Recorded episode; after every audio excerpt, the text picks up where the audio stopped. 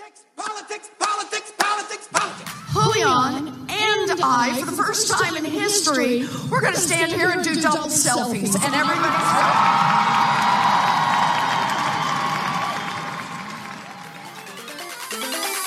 Politics, yes. yes. Come on, come on, come, come on.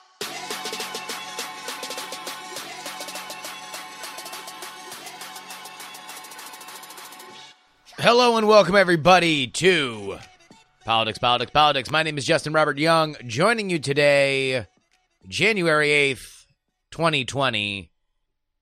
We got a lot here for you. We have a great interview with somebody that has a very unique perspective. Jack Helmuth has written comedy on both sides of the aisle.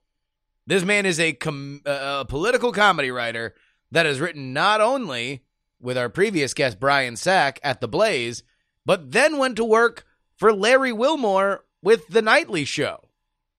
This guy knows how to tell a joke to both sides of the aisle. So we're going to talk to him. We're going to talk about Mayor Pete doing a Fox News town hall. The latest on the epic battle between Cocaine Mitch and Nancy Pelosi on impeachment, what it means for the Democratic debates in Iowa. But of course, there is no bigger story than Iran. I had already finished my free political newsletter, which you can get at freepoliticalnewsletter.com, when news came in that missiles struck an American military base in Iraq, two of them actually, to be exact. Uh, uh, tens of missiles was how I saw it reported. I don't know if there's any further update on that. And obviously, this sent the world into a, a bit of a a panic. I'll tell you what, man. I, I I don't know what Twitter would have been during 9/11. like I don't uh, and and maybe I just need to I, I I need to strain Twitter out for like stiff upper lip. I, I should I should do a tweet that's like stiff upper lip, don't show your feelings. And then everybody that likes it, I will I will follow them. Everybody that doesn't like it, I'm unfollowing you. Cuz I'll tell you what, man. If you want to give yourself a panic attack, head to my Twitter feed last night. Hachi machi. And I don't blame them. I don't think it's unreasonable. I think it's it's totally reasonable. You had the the uncovered unless you follow Middle Eastern news or are very dialed in to the the military actions of the region. That was an attack on a local Iraqi militia. And then and I'm sure that there's stuff that predates this, so please nobody email me and explain to me the chain of events. This is as far as I'm going. Then we had the attacks on the American embassy. Then we have the uh, uh, uh, murder by American forces of General Soleimani of the Quds Force in Iraq. And last night, we see the retribution after the big public funerals, the red flag of war, certainly troubling clouds on the horizon. Is this indeed the march to war? We see Iraq strike back. And that's what these missile attacks were. Now, nobody died, but still, we have an announcement by the president this morning. We're going to break that down right now. President Trump decided to start off his press conference with what reminded me of a producer tag. If you're a fan of rap music or hip hop, this is something that you are well familiar with. I don't think it's really made itself out to other genres of music, but essentially it goes something like this. As producers have become more celebrities themselves, they have consistently had ways to let you know that they made the beat you're listening to. So, for example, one of my favorite producers right now is a man by the name of Kenny Beats. Kenny Beats has a tag that goes, Whoa, Kenny. Here's an example. And then one, two, three, four, and then it drop right here, right? Then hummus. Whoa, Kenny. I've been making moves. So here's the scene this the morning. news. All they kids Donald Trump brainwashed, comes out. the cool, crippin' Donald Trump steps to the podium, and Donald Trump drops his producer tag before he even begins his speech. As long as I'm president of the United States, Iran will never be allowed to have a nuclear weapon. All right. All right. Very interesting way to start a conversation. We begin with the idea that uh, there will be a hard line in the sand. No matter what else is talked about, let it be known that before Donald Trump says hello, he says Iran will never have a nuclear weapon as long as he's president. All right, all right. That's a little dour. You know, that's that is what we like to call a red line. Now, it's not a very aggressive red line. These kind of things take time. There are ways diplomatically via some shadow channels that you can control the development of a weapon like that. So, come on, out with it. Are we going to war? Here's the news. Pleased to inform you the American people should be extremely grateful and happy. No Americans were harmed in last night's attack by the Iranian regime. We suffered no casualties. All of our soldiers are safe, and only minimal damage was sustained Okay. our military Well, bases. That does not necessarily seem like a lot of saber rattling. That seems about as much as you can to a foreign power with which you have an adversarial relationship. Seems to be a little bit of oh you. What I would what I would characterize that as a professional political analyst is that is Donald Trump, the leader of the free world, looking at Iran, uh, uh, wagging his finger and saying, "Oh, you," like an adult would to Dennis the Menace. There's a reference that's older than Joe Biden. More to the point, he goes on to say that Iran's armies seem to be standing down. This is also something that uh, seems to be echoed by Iranian forces. There are reports out of Iran that the the the new line from them is if there is no further retaliation from the United States, then there will be no further retaliation from Iran. I don't know how much I believe that. Uh, uh, oh, I mean, I, I believe it from Iran because that's never been Iran's thing. Iran never does anything directly. Iran does everything via proxies, or at least that was the strategy of the now deceased General Soleimani. Speaking of General Soleimani, we started to get into a history lesson with Trump's speech. When you talk about Iran and you're a Republican, there's only one place to start. for far too long, all the way back to 1979 to be exact. Nations have tolerated Iran's destructive and destabilizing Jimmy behavior Carter's in the Middle be like, East and beyond. you screw up at your job once. One time. One time you screw up at your job, and it's the only thing that anybody can talk about for the rest of time, apparently. Oh, yeah, 1979. That's when everything got screwed up. Oh, jeez, I'm 95 years old. I'm Jimmy Carter. Leave me alone. Quick Jimmy Carter fact I just looked up. The difference between when The Mummy Returns was shot in 2000 and the remake starring Tom Cruise, The Mummy, was released in 2017 is the age difference between 95 year old Jimmy Carter and current presidential hopeful Bernie Sanders. That also means that if Carter were to run for president in the nearest election uh, around the age that Bernie is now, he would only be two years older than Bernie. He'd be 80 years old. And he would have run against George W. Bush in the year 2000. Oh, math. Let's get back to the speech. Why did Soleimani have to die? Trump's got answers. At my direction, the United States military eliminated the world's top terrorist, Qasem Soleimani.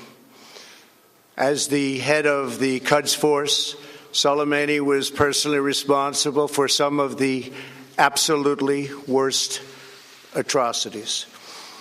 He trained terrorist armies, including Hezbollah, launching terrorist strikes against civilian targets. He fueled bloody civil wars all across the region. He viciously wounded and murdered thousands of U.S. troops, including the planting of roadside bombs that maim and dismember their victims. Soleimani directed the recent attacks on U.S. personnel in Iraq that badly wounded four service members and killed one American, and he orchestrated the violent assault. All right, so that's why US we're in this Embassy in situation now. But Trump couldn't leave it there. No, no, no.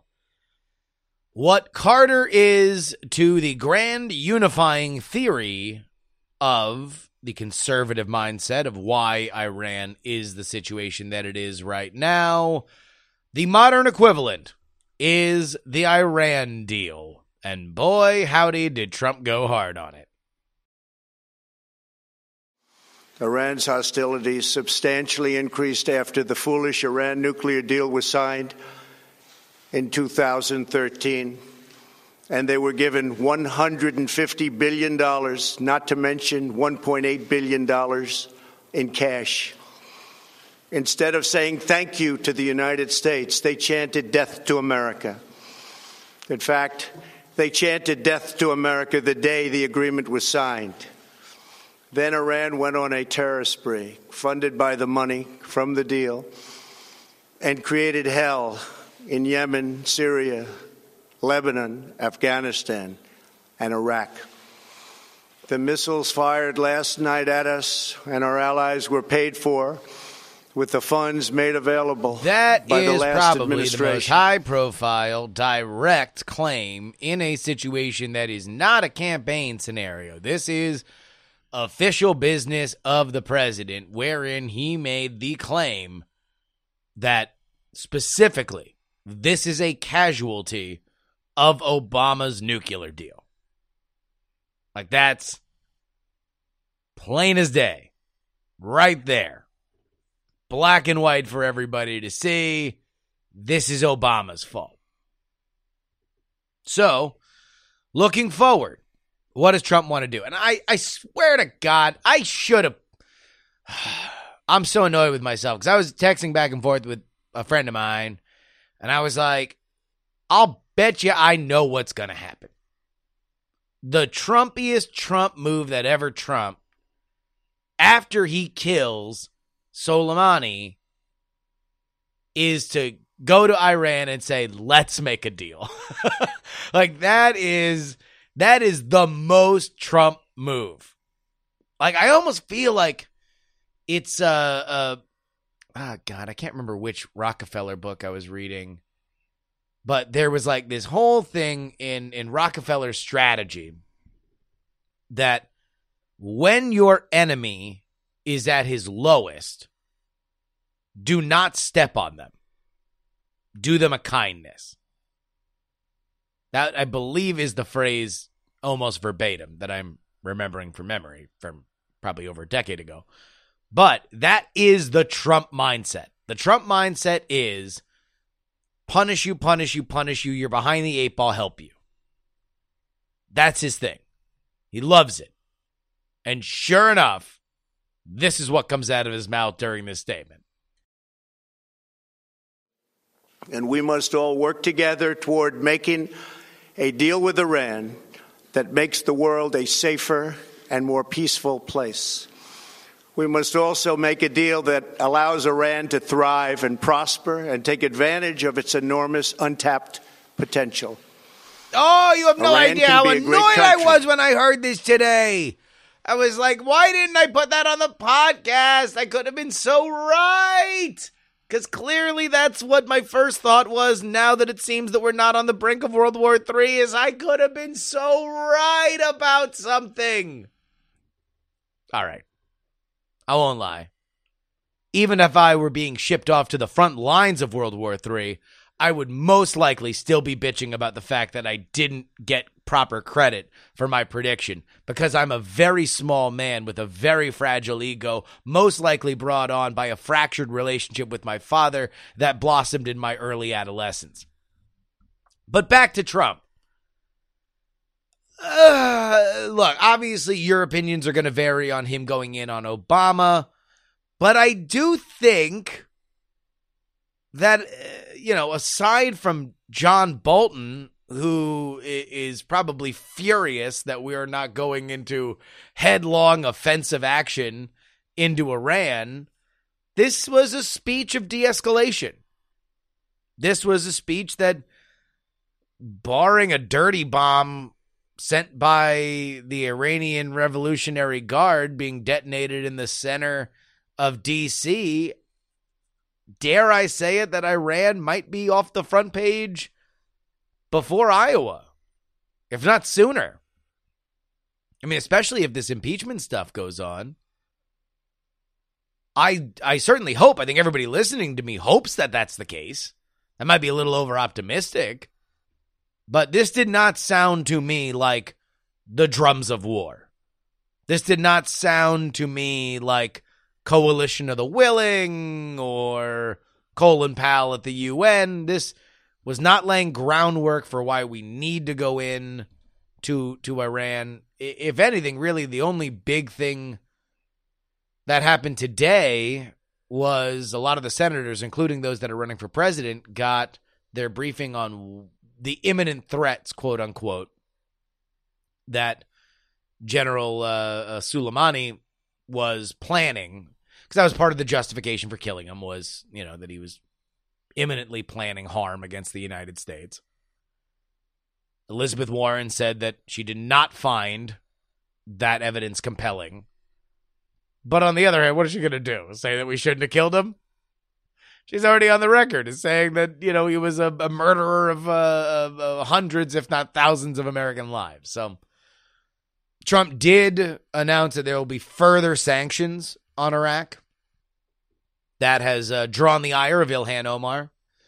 Ilhan Omar, uh, uh, you know, made the argument that uh, sanctions are economic warfare and that they have already caused medical shortages in Iran. For which, I mean, you know, there's a government there. You know, some responsibility for them, right? I mean, maybe if we're we're we're the majority of the responsibility, maybe a little bit. Maybe there's a little bit of responsibility for the Iranian government, Ilhan. I mean, just a little bit. Oh, what do you say? Ten? Start the bidding at ten? Twenty? Maybe? No, too much. Five? Eight? Let's stay with eight. All right, everybody. Folks, if you want to support this show, head on over to takepoliticsseriously.com. If you're at the $3 level, you get two extra bonus podcasts a week one on Monday, one on Thursday. Last Monday's was a pretty good one. Talked all about the Julian Castro uh, uh, announcement uh, that he is backing Elizabeth Warren and got into a little bit of a deep dive on what that means for Iowa. You know, we're going to talk a little bit about impeachment, but Iowa's going to be shaken up. In fact, we're going to talk about this debate. That might be shaken up. But here's the big reason why you want to get on that train right now. You don't want to miss a beat. You don't want to be one of these folks that once I get to Iowa, once I get to Nevada, once I start getting press credentials and I'm I'm I'm there with people, I'm at the hotel bar, you know, and I'm chatting with people and we're doing these interviews. I've been I've been getting better, uh, uh, gearing up to to do more road work. You don't want to be left out. So don't head on over. Take politics seriously.com. Sign up at the $3 level for the bonus stuff. You get a custom RSS feed. Spoiler alert. It's not by much. It's usually by, you know, maybe a couple hours. But this is unofficial. The regular podcasts go up a little bit earlier for Patreon folks at any level, as long as you get that custom RSS feed. Also, Raise the Dead, my history podcast, all about the 1960 election and the lessons that we could learn about the 2016 election from it. Well, friends, season one is done. You can now binge the entire thing. I know a lot of you guys were like, "Oh my god, I I I would like to watch. I'd like to listen to it. I'd like to get into it. I'm really excited about it, but I hate week by week. I, I hate waiting a week in between things." Well, now guess what? It's probably about seven hours of your life, but uh, you will be able to enjoy and binge the full Raise the Dead series as of now. Thank you to everybody that uh, uh, responded to this one. We'll have an announcement on season two coming soon. In fact, if you have any questions about Raise the Dead, then please send them uh, send them right now. TheYoungAmerican at gmail.com. Put Raise the Dead mailbag in the subject line because I'm going to be doing a mailbag episode for next week. And that's where we're going to do the announcement about season two. All right, let's get back to the show. There will be no haggling with the House over Senate procedure. We will not cede our authority to try this impeachment. The House Democrats' turn is over. So says Cocaine Mitch. Yeah. uh, uh, I, I have been on the record saying I don't exactly know what this Pelosi move is about. Uh, she doesn't have any leverage. Schumer doesn't have any leverage. You know, you can point to the New York Times article. You can point to Bolton saying that he's willing to talk if he gets subpoenaed. But up till now, you know, you don't really have a leg to stand on. You did what you could in the House. If you wanted to get all these people on the record, you could have waited. Could have waited through the Christmas break. Could have restarted. You could have, yeah, re-kicked off the the House stuff, and you could have done stuff there. But no, it had to get impeached. You had to get impeached before uh, the the Christmas break, and so we did. And now we're here. Mitch McConnell, cocaine Mitch it just will won't won't play these games. And now he has the votes. That's the big news. The big news is is that now he's got 51 votes to proceed with phase 1 of the impeachment trial, which effectively will begin it without introducing new evidence or new witnesses, but will allow for opening arguments on both sides and he is saying the way that they are describing it uh, that this will happen under Clinton rules. So essentially a phase one framework similar to 1998. Mayor Pete will do a Fox News town hall a week before the Iowa caucus. This is an interesting one. A week before the Iowa caucus, Mayor Pete's going to go on Fox News. Why? Because he is gunning, gunning for that center lane, and it's going to be a big news event. I think this is a smart move for Mayor Pete. It will assuredly infuriate those that already hate him. And we covered a little bit of the Mayor Pete hate last week, but he ain't talking to them. He is talking to moderate, if not Christian, if not open minded evangelicals that vote Democrat are willing to caucus for Mayor Pete. Why? Well, because he's a little younger, because he doesn't have a dumpster fire of a son and because he's actually running in Iowa, unlike Deval Patrick and Mike Bloomberg. By the way, the most recent poll in Iowa, we finally started getting qualifying polls. Tomorrow we're going to get a Monmouth one. Has 23% for our leaders, a triumvirate of Mayor Pete, Joe Biden, and Bernie Sanders. Elizabeth Warren still trails.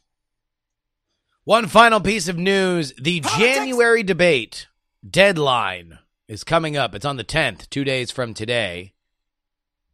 So I guess we'll be able to talk about it on Friday's podcast. It seems unlikely that Andrew Yang will make it. In fact, today he tweeted, uh, whatever, it's cool. Now you might say that's a little bit random. But according to Andrew Yang's television commercials, all of which I've watched because I'm a crazy person, whatever it's cool is what he teaches his kids to say whenever they're upset. Whenever they need to vent, whenever they are are a little bit too wound up, he's taught them to say whatever it's cool. And so, I'm taking that. I'm reporting exclusively right here on the Politics, Politics, Politics podcast that that means that he's not making this debate and he knows it. Now, you can't miss the January debate if there is no January debate. Guy pointing at his head dot gif. Because according to Tom Perez, of the uh, uh, Democratic National Committee, there will be no Iowa debate held by CNN and, and the Des Moines Register if the impeachment trial is going on, meaning that half the stage, more than half the stage, would not be there. A reminder that qualified for this debate are Joe Biden, Bernie Sanders, Mayor Pete, Elizabeth Warren, and Amy Klobuchar. Tom Steyer has yet to qualify. Cory Booker's not qualified. Andrew Yang's not qualified. So let's just take a look at those five. Because three of those five are going to have to be in D.C. They're going to have to be there for this uh, uh, for this impeachment trial, if it indeed starts. It would essentially be a debate between Bernie Sanders and Pete Buttigieg. So Tom Perez is saying, all right, if that's the case, there's no debate. I don't know whether or not they would move it. I would assume CNN would be very cheesed off if they didn't move it. CNN has most likely sold all the ad slots on this. This is going to be a very well watched debate, considering it's so close to the Iowa caucus. This is big. This is a big moment. I mean, this really affects the election. Honestly, like getting hot at the right moment before Iowa is the reason Barack Obama is president electorally. So it just adds to the puzzling element of this Pelosi gambit. Uh, folks, I just don't get it. I just have no idea what the hell is happening. Why doesn't she? I mean, this is this is just it ain't gonna happen. It's over. And now, in, in the most infinite irony, the impeachment that was started because Donald Trump was using his position as an elected official to unduly affect the election of a president is now affecting the election of a president. now, it'd be one thing if it was Mitch McConnell doing it if Mitch McConnell was like, no, I think that this debate needs to go on and on and on and on and on. I think we need to stay here forever. That'd be one thing. But this is Pelosi. Pelosi's the one doing it. I don't know. I don't know. My guest today is Jack Helmuth. He is the uh, co host of the Questionable Material podcast with Brian Sack. He has formerly written for The BS of A with Brian Sack on The Blaze, The Nightly Show with Larry Wilmore, and Saturday Night Live. We would like to welcome Jack to the show. How you doing, buddy? Thanks so much for having me. I'm so happy to be here.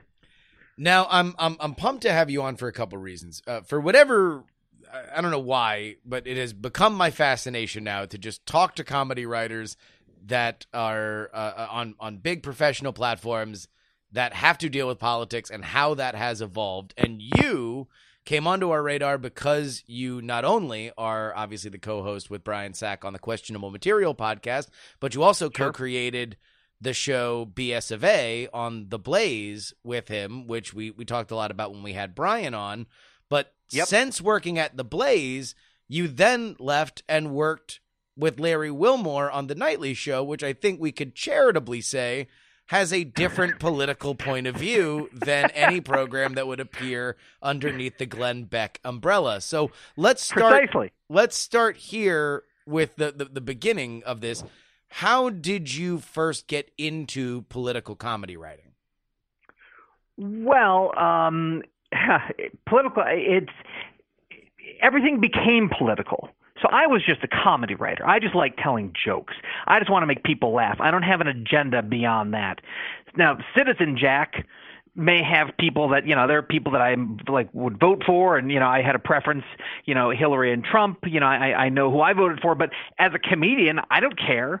Like they both have funny things uh, to be made fun of, so we should just make fun of them all the time. But you know Hillary uh, was distrusted, and and and Trump obviously has a a wealth of things that you can make fun of. So to me, it's just it's all sort of fair game, um, and that sort of is is sort of how I was brought up in my early days of comedy. It's just you just make fun of everybody. You certainly make fun of the president because just like you make fun of your boss at work, um, that's just you know part and parcel. That's just what you should do.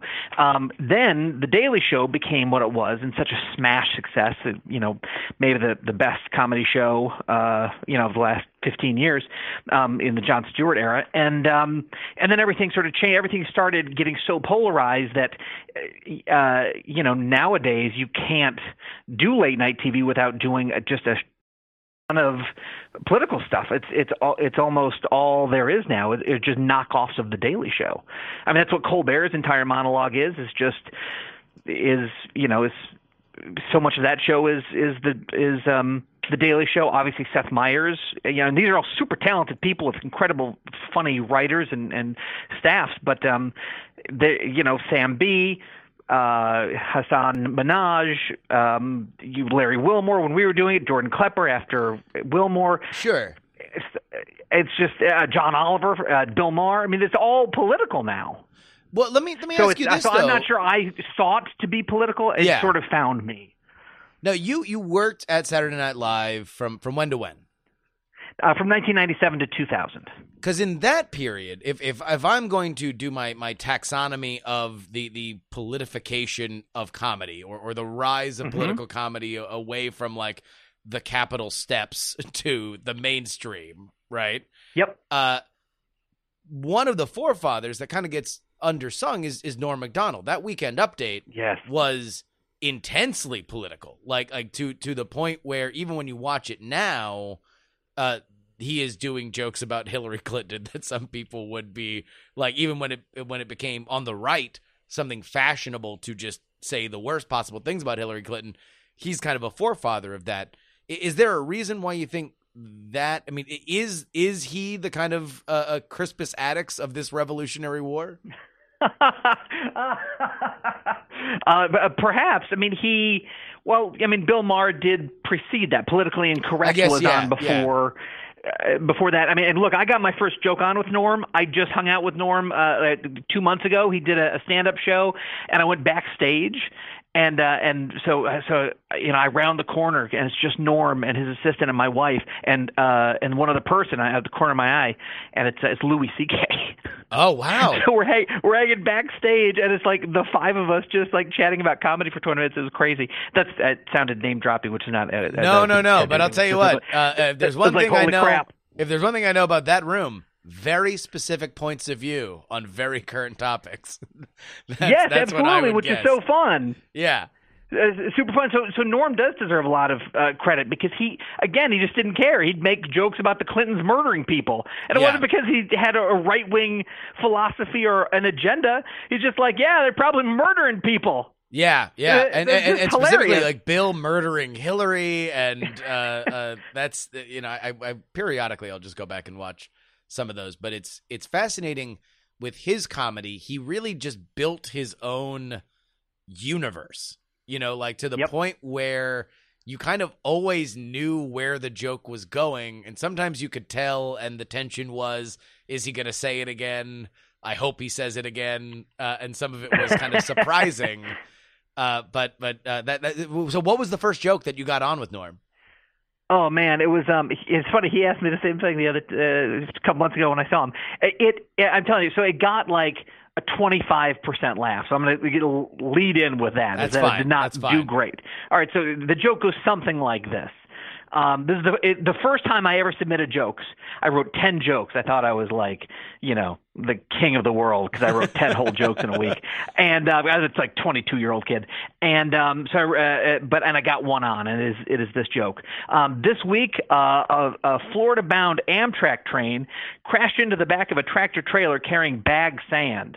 Thankfully, no injuries were reported. However, the accident did draw protests from the people for the ethical treatment of sand. That's funny. I mean, it's a very Norm joke, you know. Yes, it's, that's a Norm joke, you know, not bad. And it got like, like you said, like twenty five percent laugh, you know, like, and, and they, they, uh, uh, Norm and Jim Downey told me afterwards that they thought it was a smart joke. It didn't get a good laugh in dress rehearsal either, but they kept it because they thought it was smart. But still, even like on a show like Saturday Night Live, if 25% of the people at home in that moment laughed because they're watching live, and you have an audience of 8 million people, that means two, you just made 2 million people laugh. And it was the best feeling in the world, man. Yeah, and and you know, uh, I don't know, and and and we can get into kind of criticizing where political comedy is. In fact, that's what we're going to do right now Please. because I think it's Please. very, I think it's very lazy, and and this is kind of, I think the, Yeah. the crux of my fascination is that we've moved away from a point. So like that joke, for example, right? That's I got a twenty five percent laugh in the room, but the the joke is that we are taking PETA to a hilarious level. Right, like like what is Yeah. what is the the absolute end of compassion, and it is the people that are that want ethical treatment for sand. Uh, at, Yes. at least it takes you on a journey. It makes you walk through whether or not you like PETA. Uh, uh, I, I kind of feel like now, and certainly SNL is is a huge proponent of this.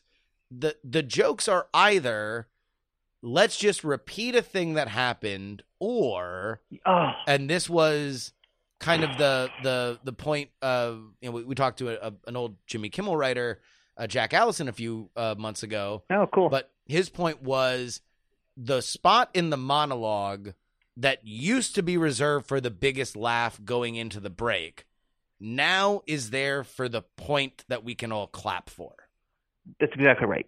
and and and that's something that i think is a fundamental shift uh, why do you think that's happened Oh boy, um, I, there's this weird.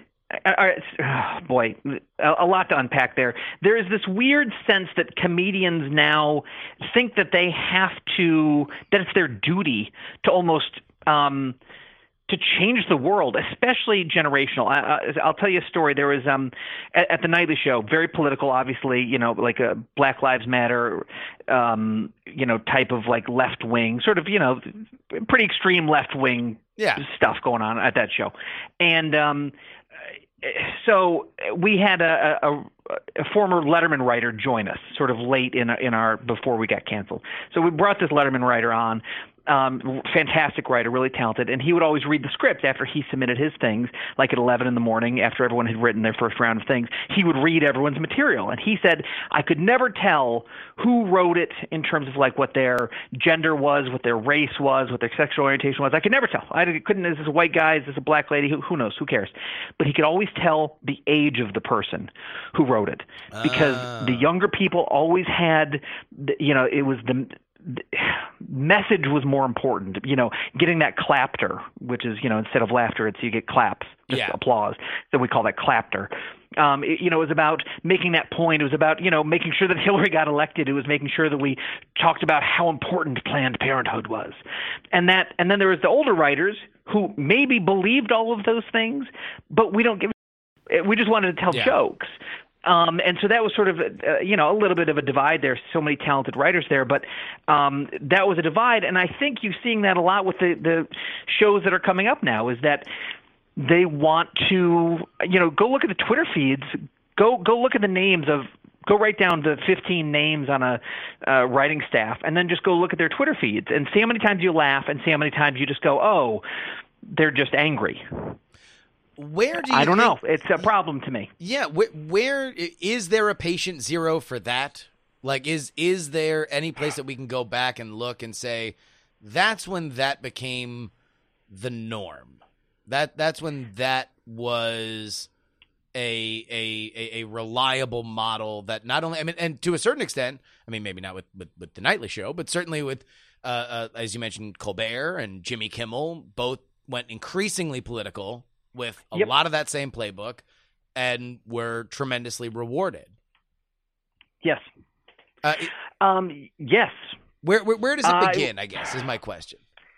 Well, I mean, I think everyone, uh, the the the Daily Show with Jon Stewart and um and uh, the the Colbert Report were both so good. They created such a fantastic format, and you know were a counterweight to the George Bush era, you know, the, against the Patriot Act um, type of feeling, you know, this, against that sort of government overreach. So, you know, you could have like a libertarian bent that people could like that. Um, and the political stuff just got more and more attention and just be, it started churning out Emmys. Just Emmys, Emmys, Emmys. Yeah. As we continue to get more polarized, the comedy continued to get more polarized. And I think people just saw, I mean, Hollywood copies what works. Yeah. And so, I, to me, it's those two shows. They're great. They had great things to say. They performed it better than anyone could. Stephen Colbert gave the best comic performance of this century so far, doing that in character for nine years. I mean, let's be clear. What he did was absolutely amazing and and and true satire. Instead of just saying, you know, Donald Trump's a piece of mean, they did true satire on that show, whether you agreed with it or not. It was funny and it was smart. Um, and I think then everyone just copied from there. That to me, while there may be uh, you know a thing here or there that you could point to that preceded them, to me that's the patient zero for this movement. Where it, and that that's not to blame them, but it started to me there. You know, I I I, I would What do you agree. think? I would agree. Really, the, the the one thing that I think might also be the warning sign was there was a point in which, and this was after politically incorrect when Bill Maher went to HBO. There was a Yep. point that I had to stop. I I couldn't watch it because I couldn't stand the audience, and even now. It wasn't him because a lot of the jokes were funny, right? They're obviously politically pointed, but he he obviously for whatever you think of Bill Maher and his political opinions, he does care about jokes. He likes to Yep. put jokes on the air. Uh, but every time there was something that rung that that specifically kind of hit a political target, the audience went on so disproportionately long that it altered the flow. And I don't really watch the show anymore, but I I kind of empathize with Bill Maher because he seemed like he was getting annoyed with the audience because the audience was screwing up the rhythm of of the segment. Uh, and I think that was Yes. probably the, the only thing before. Obviously, Jon Stewart just kind of totally reshapes the mold of what a, Yep. a, a political show can be and how smart it can be and how much it can wear its personal opinion on its sleeve. Uh, uh, Colbert heightens it to this absurdity, uh, this absurdity level that nobody had ever really kind of seen before. But even then, you know, Colbert goes on O'Reilly and and has this element of like Papa Bear, you're my hero relationship with O'Reilly and Jon Stewart. Even though he, you know, uh, acts like uh, his foot was in a bear trap. Uh, you know, goes on Chris Wallace's show and goes on Crossfire. Amazing. Like there are these elements of like, okay, well, if you really want to talk about this, then talk about it with people that are doing it professionally. Where there is just this kind of like uh, uh, uh, sneetches on beaches with stars upon thars that we have now, where it's like everything's separate to the point where, you know, I, I really am curious to talk to you of the difference in in the energy or how you need to come to your job between somebody that between the BS of A, which. Uh, uh, you know, obviously is on the Blaze. You were talking to a lot of conservatives, and the nightly show, which I guess let me ask you this question: that seemed to me from the outside to not only be a show that had a political point of view and was obviously at this big moment uh, af- in a post Stewart late night Comedy Central realm, but Yep. also was, you know, a very black show, a very important black show in, in an era of Yep. Black Lives Matter. So, uh, Yes. how, how do you, the decidedly not black Jack, uh, Oh, fit into sweet. that? Oh, what, what were you saying? Uh, Decidedly not blackjack. Yeah, how do you fit into that? How how how how, how was that going into that? Well, I mean, I got my woke card, and Yeah. uh, it was good for two years, and uh, unfortunately, it expired. Oh, Um, you know. Uh, yeah, it was it was tough. I mean, I in in my interview, the BS of A, it was interesting. Larry brought up the fact that I had worked for a, a channel that basically was trying to make Tea Party people laugh. Yeah. and he thought that was um, he thought that was a positive. He thought that it was good that I could make anybody laugh. Um, and that's one of the reasons that he said I got the job. Um, so you know, and, and kudos to him um, for I mean not just for you know feeding my family, but for for having an open mind um, and trying to have uh, people with different views because you know that's where you can get some of the best stuff. Uh, you know, some of the great political stuff on Saturday Night Live in the late '80s was done by Franken, by Al Franken, as obviously a big liberal, and then Jim Downey is a conservative, and they would do all those amazing debates, the Dukakis and Perot and all that stuff. They, you know, they were doing all that stuff um, with different points of view and just just knocking it out of the park. Um, you know, I, I wound up at the Nightly Show. Um, I, I guess just because uh, you know, I guess I had a good joke packet, and because I they thought I could make anyone laugh, which um, I don't think is necessarily true for um, other writers, and that's not uh, you know, and maybe they're funnier than I am, uh, so I, I'm not trying to make myself seem uh, awesome here, but I, but it's a skill that I have that I I don't have an agenda. I I can just make. You got to be smart enough to know the sides and and be empathetic enough to listen even if you don't agree with it i think you at least have to know what bothers people. And um i think the modern day comedy writer uh, would struggle telling jokes and helping out quote unquote the other side and I had just the opposite experience at the BS of A, um, and I was a more liberal person, uh, certainly at the time. Um, I got there and had lots of reservations about it, and I've just found all the people to be absolutely delightful. The, the viewers, the the, Yeah. the fans, the the those people. I just thought they were they were smart and funny and informed and kind and loving and uh and goofy and and I it really made me it helped humanize me in that sort of um uh you know they cling to your guns and your, god type of uh, way that liberals can look at conservatives which is absolutely true and I was guilty of it. Then you get to know them and you're like oh they like wacky Rick and Morty funny stuff like I do. And then you realize like oh we're all the same here. Between the BS of A and and the nightly show, are there any kind of targets or or rhythms that that you found because obviously we are all people that like comedy but as a comedian and a writer you have to read the room are, are there any certain things that liberals or conservatives tend to gravitate toward that you noticed in putting stuff on the air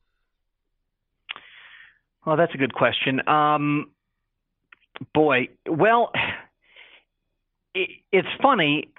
It, well, I'll tell you a couple of the weird landmines that we ran into Okay. It- because it, it, to me, it's almost more about the things that you can't put on the air. We would. I'll give you an example from both shows. So on the BS of A, we did a, we did a sketch where um, we basically said uh, that polls are showing that uh, Obama is leading Romney, and so we you know we make some jokes about it. It's sort of in that um, sort of in that SNL way of like, how could I be losing to this guy? You know, Yeah. the th- th- things were not you know great in the country. Um, you know, how can Romney be trailing? That was sort of the point of view of the piece, where it's like, wow, this guy has you know doesn't have a great chance. This was in like September of that year when everyone finally reluctantly got on the Romney train, even though they didn't want him in the first place. So then we do this thing and we got killed for it. They're like, if we wanted to hear that stuff, we'd wa- listen to M- MSNBC. You, you know, why, why is Glenn allowing, you know, such liberal points of view? And it's like, oh my God, I, it was election time. So it was like time to get serious for these people. Uh, And it, so it was like, it was not cool to say that Romney was going to lose. so so so that that- was that was something where you were viewed as kind of dancing on the grave of something that they cared a lot about Yeah, or just that like like hey, it's time to circle the wagons here. Like we're all on the same team. It's we got to get Romney elected. And all we were doing is basing a, comedic premise on the fact that he's losing according to the polls. Yeah, yeah. Which is just true. Yeah. It just was true. Like there's no there's no agenda, there's no belief in that. It was just we read the paper and we wrote something to it. And boy, they they were pissed. Now, at the nightly show, we, I, I one of the things that I did is we, we would have like Donald Trump on a, a, a comedian who would play Donald Trump, and we'd interview him once every couple weeks. And I was always uh, tasked to writing those chats. And I, we would always write these things where, you know, obviously he would say these horrible things, you know, I, I love the blacks, the blacks love me, and all, it just all, you know, all the stuff. But the more horrible things, the really sort of funny jokes, you would have him say horrible things, and the audience couldn't see the satire in it they just heard horrible things and were like, "Oh, how could he say that about black people?" And we're like, "I know that's what we're saying. That's the comedic point of this is that oh, you know, maybe he's not uh, you know, calling all Mexicans rapists is not maybe the way to go." But they they couldn't hear they couldn't hear the satire of it. They just heard it and then groaned. It's just you just get lot, lots and lots of groans in your pieces because they didn't want to hear anything bad. They just wanted to hear that you know he's he's a bad man. They didn't want him to be a bad man in a satirical way because they just couldn't hear those things. So that's one where I would guess it's like you just can't. There is no ceiling. So like uh, to to go back to your people for the ethical treatment of sand thing, like obviously sand is inanimate. It's not uh, uh you know a, a sentient creature. So it's funny that people would have empathy for it. In this example, there's no ceiling. Like there's no for the audience, for that audience watching, the the Donald Trump character can say out and out comically racist stuff, but it's not parody because it can't go past that ceiling for them. Like he uh, Donald Trump as a character in their minds is somebody that is capable or is saying anything that you could possibly say behind uh you know behind closed doors uh Right. and and and that is just not fun it's not funny to highlight that part of his personality Right, and then it's one of the tough things about doing comedy in the Trump era. I think there are one or two things that are exceptionally tough. One of them being it's very hard to heighten off of him. Heightening is, eh, you know, an incredibly important thing to do in comedy. You have to, your joke has to sort of, you can't keep telling the same joke in that same sort of area. You have to sort of like keep pushing the envelope sort of up and up and up. Um, so you can't just have Donald Trump come on and say the same level of wacky stuff that he has to say. He's got to say wackier stuff. You know, you have to caricaturize him a little bit, and um, so uh, that's that's that's just a challenge. What- what- It's just a challenge. So my my theory on that is that that's a problem because Donald Trump himself has known that and has built his entire brand and career, even pre-politics, on the idea that the only way you can get attention is if you heighten something beyond where people are Yeah. expecting. And so it's it's just like that that's like like like, like a double uh, you can't do the same thing. If he's doing something pointing out that he's doing it and then doing it again is is kind of a, a non-starter.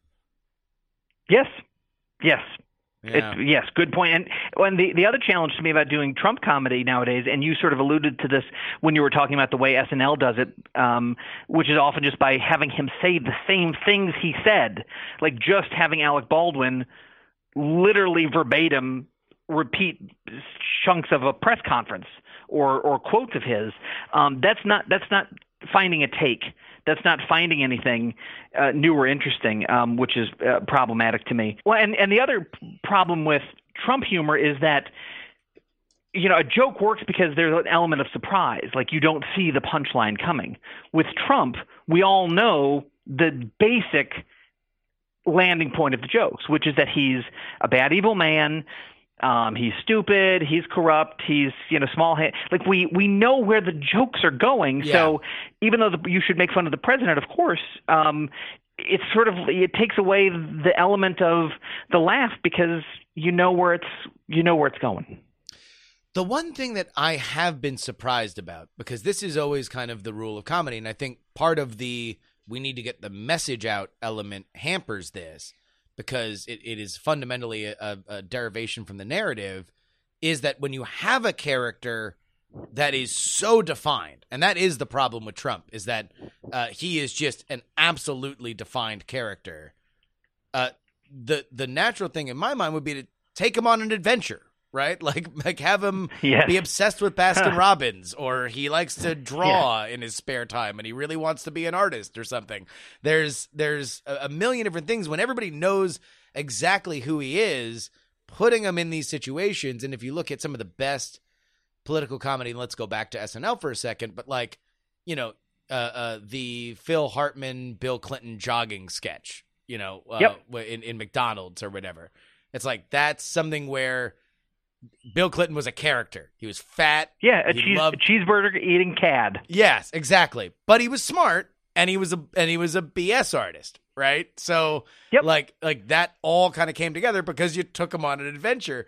And that's something that I just I I, I don't know if it exists. Like I haven't really seen it. Like even in like, you know, Colbert's uh uh animated show, it just kind of seems confined to the White House and confined to kind of talking points where uh uh I don't know it, that that if, if there's one thing that I would say is is kind of missing is just an element of creativity, but I guess you can't if the point is you got to make sure everybody knows that the president's a big dumb idiot with small hands who likes pee pee. Exactly, and they eh, people just so truly hate him. Yeah. Wh- whether it's earned or not. I mean, the, you know, I'm not passing judgment on whether you hate or don't hate the president. They hate him so much, and and, and Alec Baldwin is a perfect example of this. There's no twinkle in his eye when he plays it. It's almost just like drinking vinegar. Yeah. You know, it's it's you, there's no joy to that. You know, I mean, Will Ferrell playing George Bush even in that sort of frat brothery, you know, big energy, simple dumb. Uh, there was a twinkle in his eye, you know, his little laugh, and Yeah. um, there's no joy in that portrayal. It's it, it is very difficult to watch. Well, and, and so let's let's let's take that Will Ferrell example because I do think that this is another one of the big signs on on the road to where we are comedically is that publicly Will Ferrell and Adam McKay have been mm-hmm. you know they have kind of put on hair suits about how much they feel they uh, made George W. Bush a more likable person. The the actual president became more likable because these very famous, very well received sketches that they wrote made him a bit of a lovable dullard. Uh, is is that an element that that you felt in in writers' rooms where people feel like, well, we don't want to tell too funny of a joke, or else people might actually like him. Um, I mean, I have not personally had that experience. Um, I, mean, I know people. I, know the, the writers who have an agenda worry about that sort of thing, about a, a joke that it might seem to humanize him. Um, like there was, we had a, a, a segment when I was at the Nightly Show that where Sarah Palin had a thing where she said something that we all agreed with, but it was sort of like we almost didn't want to cover it because it's like Sarah Palin and how could she be right? It's just sort of like I, I, I don't know that to me th- that's just not personally where I'm at. Um, so that is not something I I know people feel that way. I I know lots of writers feel that way. I do not. Sure, sure, sure. All right, let me let me let me last question here. We'll wrap up on this. In my mind, Obama was kind of a dry spell for political comedy for two reasons. Number one, I think unless the president is a big character, it, it's sometimes harder for largely liberal writers to write about a liberal president that they admire, and double and triple that with the first black president.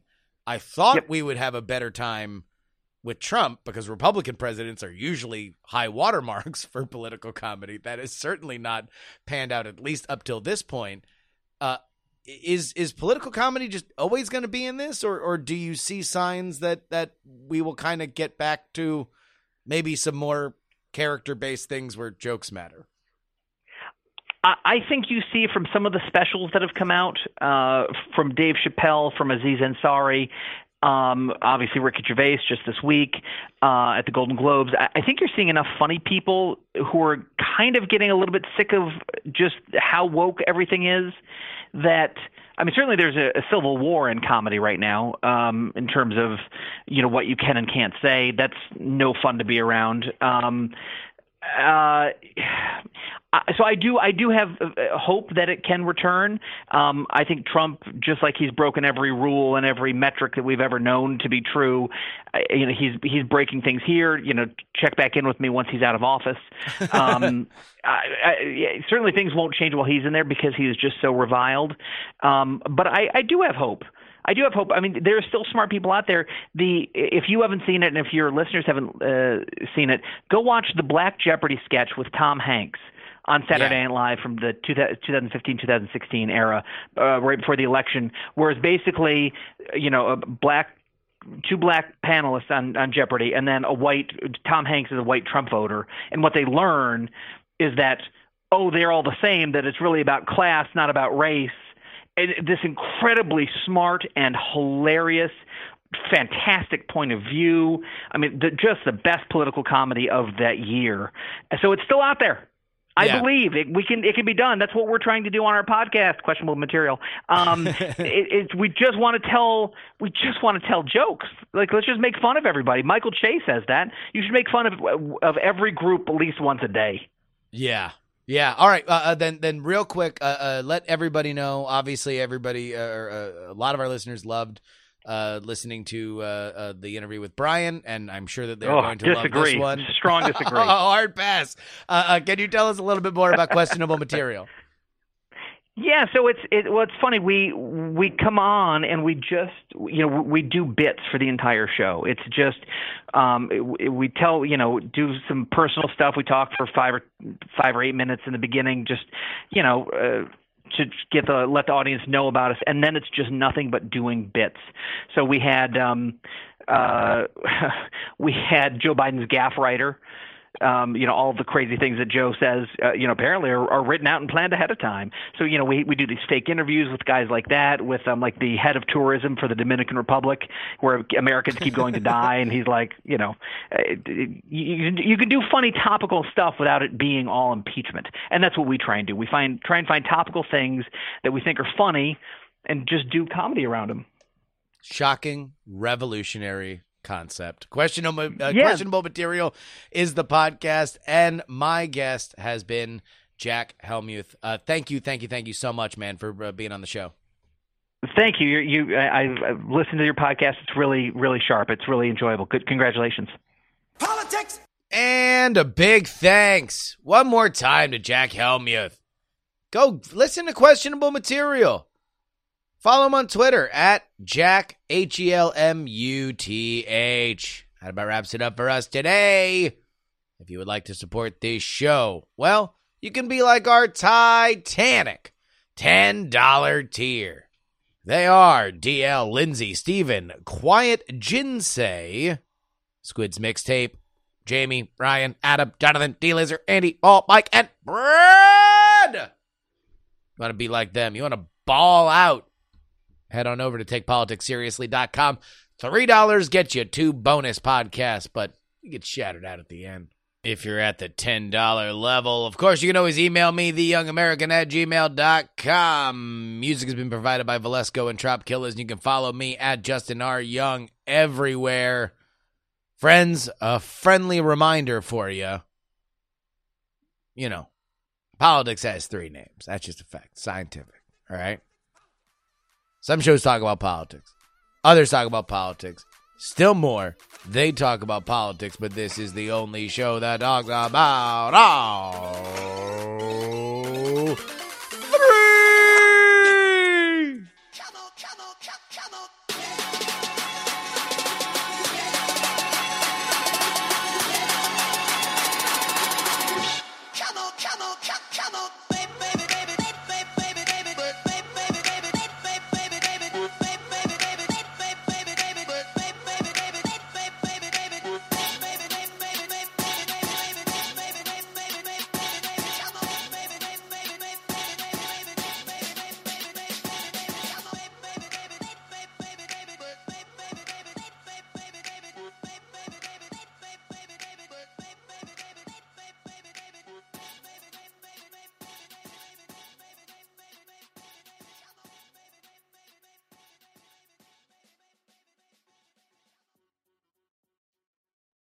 Club hopes you have enjoyed this program.